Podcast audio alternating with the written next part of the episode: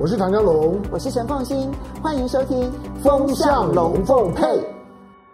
好，雅虎 TV 的观众大家好，我是唐江龙。来，礼拜天的时间，来，我们把这个国际的重要的新闻的时事，让个别的事件啊，因为如果你没有你没有做过一些整理跟分析啊，你看不出那个脉络。那我们今天呢，我把重点呢摆在。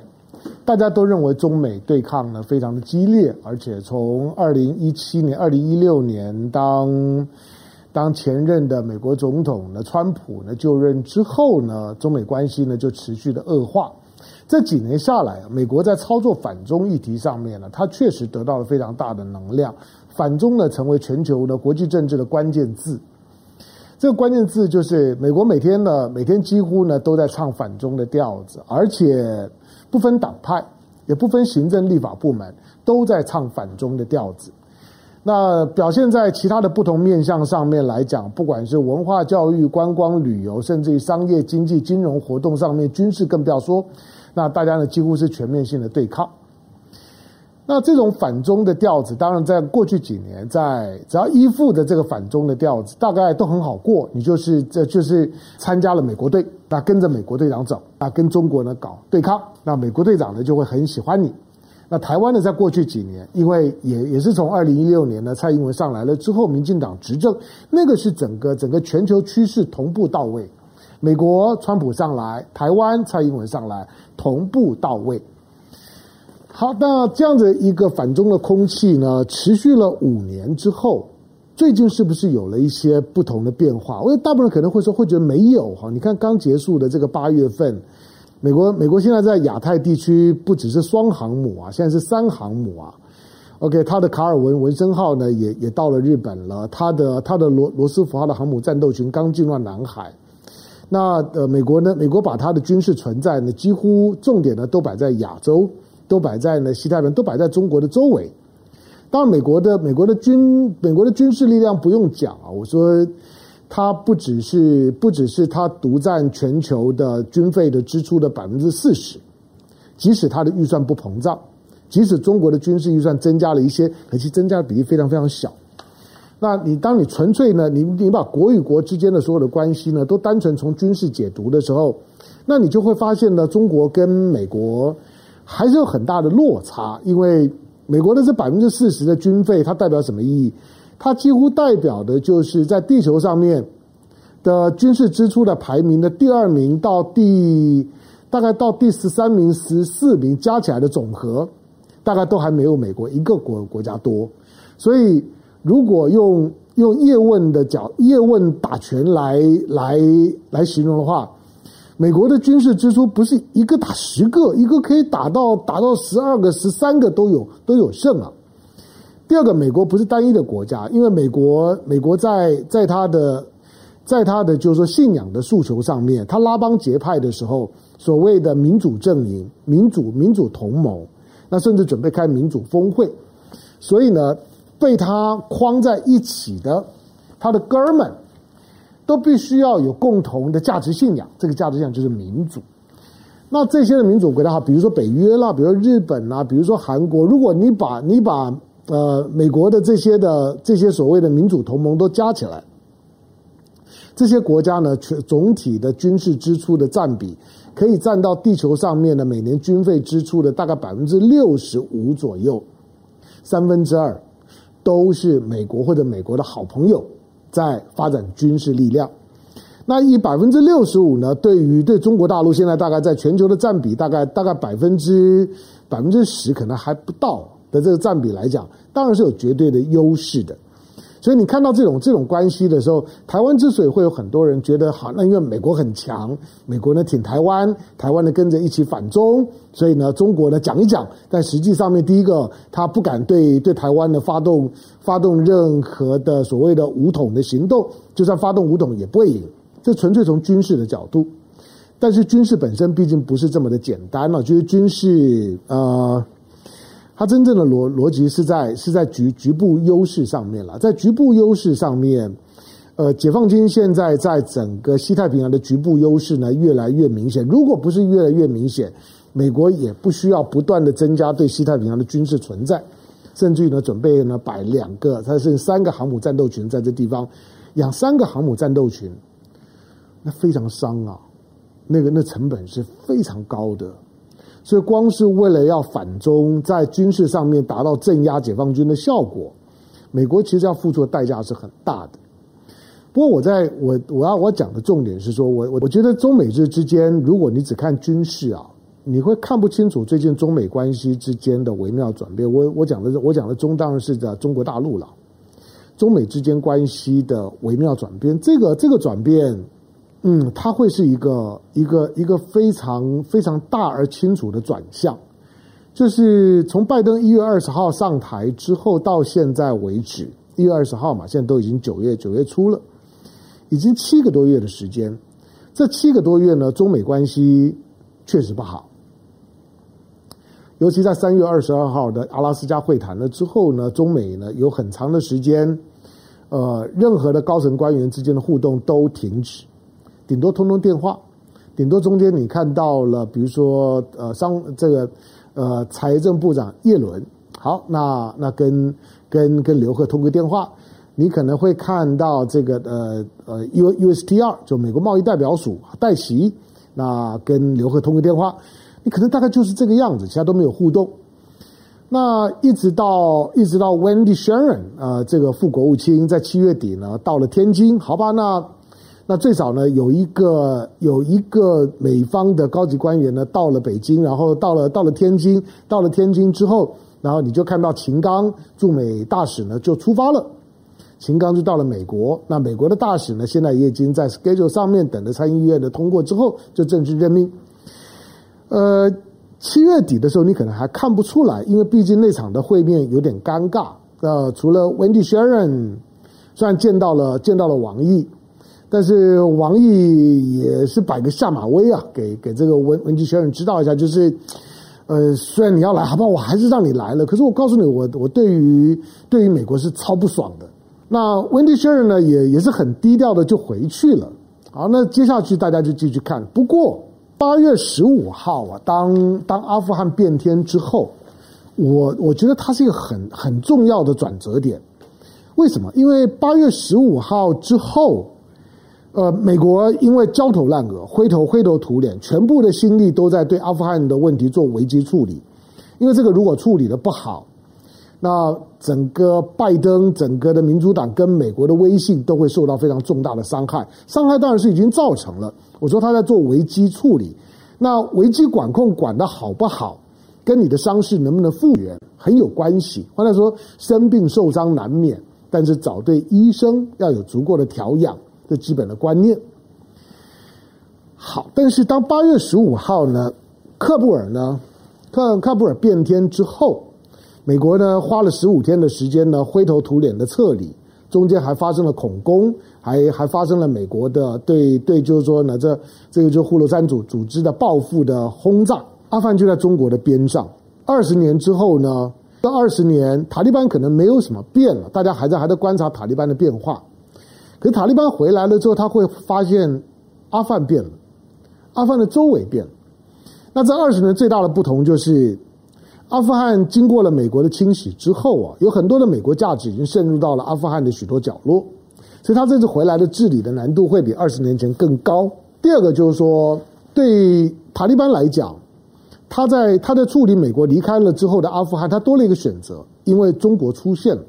二十年前也有中国。可是二十年前的中国跟现在的中国，这二十年不可同日而语啊！我说这二十年，从二零零一年到二零二零年，中国的 GDP 啊，中国的 GDP 经济规模成长了十三倍。中国现在已经是个庞然大物，中国是亚亚洲呢最强盛的国家，它又在阿富汗的边上，所以阿富汗接下去的动向，二十年前美国呢要打阿富汗，可以不用考虑到中国的观点，可是二十年之后。阿富汗的变天，每件事情跟中国都有关。好，那阿富汗改变了之后呢？中国到现在为止都还很很谨慎。中国，你知道阿富汗，呃，塔利班政权到现在为止还没有任何国家正式承认它。塔利班即使宣布建国了之后，大家现在都在等。第一个可能可能是巴基斯坦，因为巴基斯坦最最直接涉入；第二个可能是土耳其。好，土耳其呢跟。跟跟这个阿富汗呢，跟这个这个过去他对于阿富汗问题的注意，土耳其可能是第二个。再来看周边的国国家。不过真正关键的，大家都在等的，就是中国的表态。那中国在要不要要不要挺阿富汗？因为美国美国不会承认塔利班政权，所以任何一个要承认塔利班的，都得要先看看旁边美国的脸色。那对于巴基斯坦、对土耳其来讲，它有个别的利益考量。不过中国，中国终究是最关键的，中国的态度会决定了塔利班未来的国际承认地位。你要知道，塔利班即使到今天，他进喀布尔已经二十天了。他进喀布尔二十天的时间，可是呢，阿富汗派驻在联合国的大使、派驻在联合国的代表，仍然不是塔利班的代表，仍然是呢之前已经被赶下台、跑跑走的、跑跑走的这个就是阿富汗的前政府的代表，现在仍然住在联合国里面。他在告诉你，就是。塔利班不止还没有办法离开阿富汗，塔利班甚至没有办法离开喀布尔。因此，塔利班未来，塔利班接下去的问题现在才刚开始，因为他既没有人，又没有钱。阿富汗现在百废待举，他银行的银行呢几乎呢几乎是提不到钱的，工资呢连包括了公务员的薪水呢是发不下去的，要进口物资呢都要都需要钱，东西呢是进进不来的。那阿富汗现在又有又有干旱。那粮食各方面呢也都非常的缺乏，难民的问题呢现在呢就隐隐然准备要发作，这些的问题呢都会让塔利班呢焦头烂额。在焦头烂额的时候，塔利班能不能够守住呢？过去呢这两个礼拜呢维持的那种的清新的形象，让他觉得塔利班不一样了。再过两个礼拜就就知道，塔利班能不能维持那种的那种的比较正面，就我跟二十年前塔利班不一样的那个不一样是真的还是假的？可是中国的态度很重要。我说中国态度不止影响到影响到阿富汗，影响到塔利班，而是中国在这个在这二十天里面，中国对于美国正在灰头土脸，在在整个阿富汗事件当中被骂死了，拜拜登被骂的臭头。不管在国际舆论当中呢，对美国的怀疑，在国内舆论当中来讲呢，他的对手。川普也好，共和党也，那更是呢幸灾乐祸、落井下石，什么账呢都算到拜登的身上。这里面你环顾一下，对拜登呢，对拜登政府最友善的，可能就是中国。所以我开玩笑讲说呢，中国是最最近的这大半个月里面，我觉得全世界最亲中、最亲美的，就是中国。那他也没有也没有在后面扯美国的后腿。那美国在后在撤离开呢，整个整个阿富汗喀布尔的过程当中，中国虽然也没有派部队啦去帮忙做做什么维安，可是中国呢就就是乖乖的待在大使馆里头，中国也没有呢透过大使馆或者透过北京多讲什么。记者会上固然会有人呢拿拿美国灰头土脸去问去问呢这个外交部的发言人，可你会发现外交部的发言人基本上也都是四两拨千斤，没有呢。幸灾乐祸、落井下石、冷嘲热讽都没有，那那个是一个基本态度的问题。第二个就是说，当美国要要在阿富汗呢，在最后临去秋波的时候呢，要发动呢轰炸报复的时候。中国自己是一个这个反恐大国，中国是一个是一个恐怖主义的受害国之一。中国对于恐怖主义，包括最近巴基斯坦的一些恐怖活动，中国呢感同身受。所以，中国对于美国的反恐，中国也都是采取一种低调配合的态度。第三个，中国对于美国呢要撤离阿富汗之后的国际问题的处理，美国发动了近百个国家呢在联合国联合国里面的提案，在安理会里面。安理会一共十五个国国家嘛，五个呢常任理事国有一票否决权，另外呢有十个非常任理事国。在安理会里面表决的时候，每个人都知道安理会呢常任理事国只要有一个国家反反对那个案子呢，管你是什么东西呢，就不用讨论了，因为我反对，我有一票否决权，这是预防大大国冲突的机制了。联合国设计的时候就是有有这个预防大国冲突的熔断机制，那个一票否决权。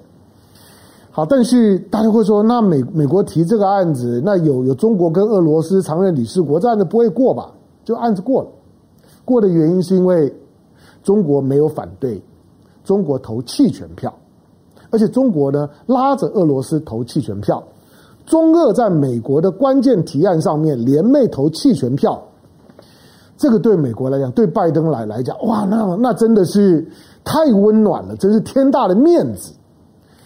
我我我觉得，大家要意识到，最近的最近的大陆对于对美关系跟对美事务上面所表现出来的温暖跟弹性，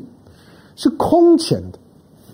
是最近几年当中，尤其拜登上来了之后呢，空前跟你是想象，今年三月二十二号在阿拉斯加的二加会谈，大家都还记得杨杨洁篪呢去冲布林肯，但他的冲是因为你不可以这样子呢，这样每次颐指气使的上对下跟我讲话。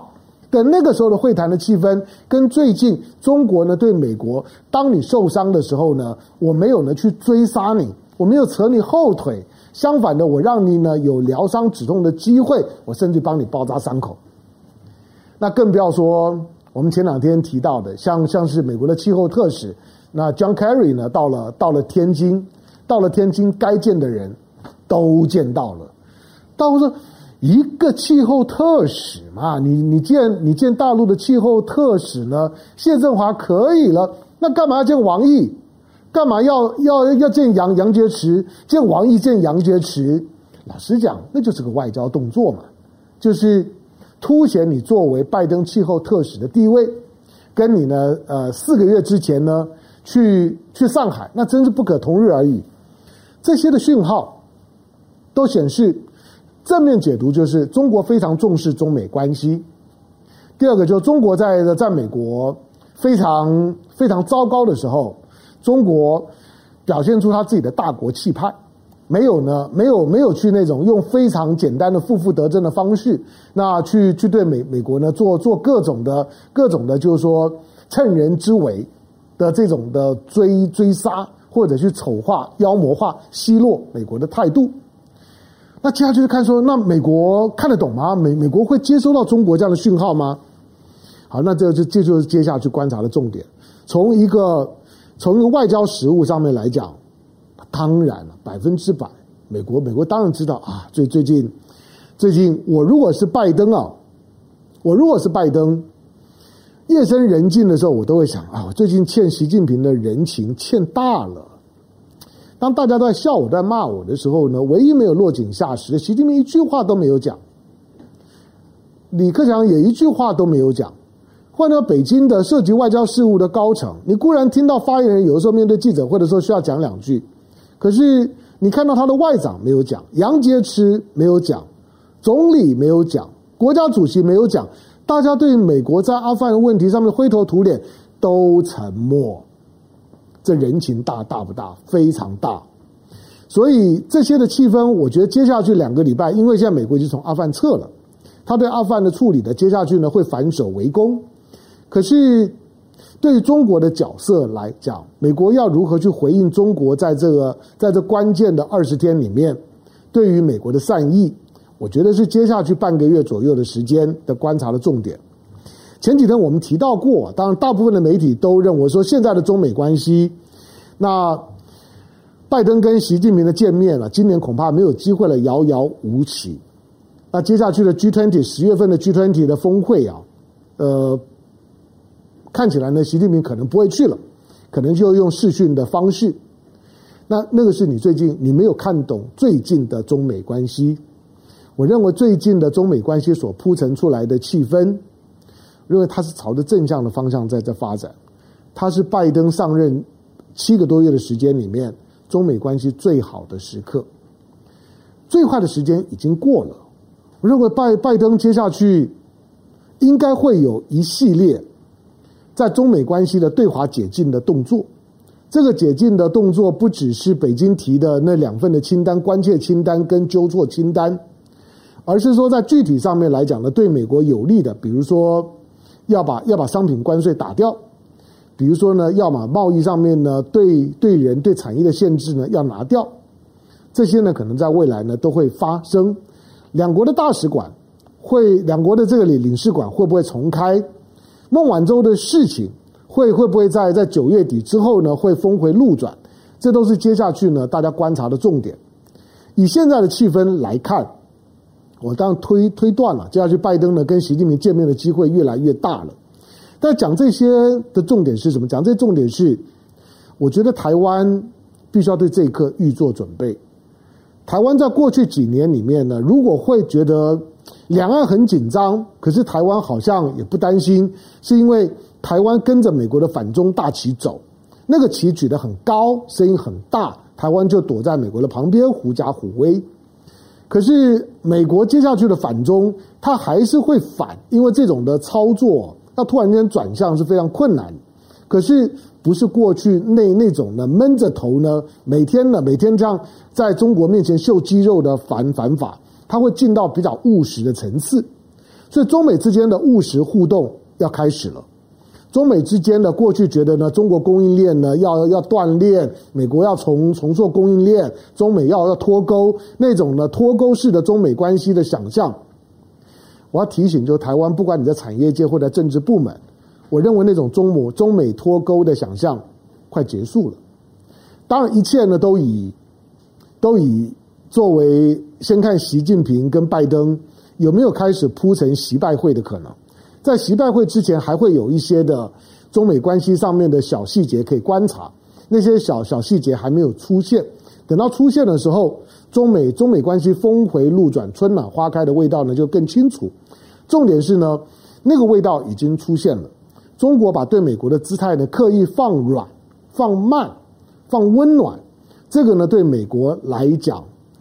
呃，反而呢制造了一点困扰，让拜登呢要持续的反中呢越来越困难。那就看呢拜登什么时候开始做出回应。只要有讯号，一个讯号出现的时候，后面就会噼里啪啦的会有会有一整套的政策出台。当那些政策陆陆续出台了之后，中美关系接下去会怎么走，就会变得更清楚。当然，我这样讲，并不是说中美关系呢，从此之后就就过着过着呢和平、顺利、幸福的日子。不会，中美大的框架仍然仍然是一个对抗性的框架，仍然是一个修昔底德陷阱的国际政治的心理框架。可是，最早在过去，拜登上来了之后，拜登总是取代了川普，取代了川普，总不能比川普更川普。这个是美国的商业界、政治界呢对于拜登最大的质疑。而在这次阿富汗事件之后，我认为拜登找到台阶下了。因为中国对于拜登对美国太软、太亲美了，让拜登呢在九月之后，他有机会开始表现出对中国不同的态度。而当拜登对中国态度不一样的时候，台湾就要小小心。当美国开始转向的时候，美国不会先打方向灯，但是台湾自己要看着好美国的车往哪里开，要跟上队伍的时候，不要跟丢了，更不要呢冲到山沟里里头，让自己呢跌得呢遍体鳞伤。感谢收看今天的雅虎 TV，周末快乐，下回见，拜拜。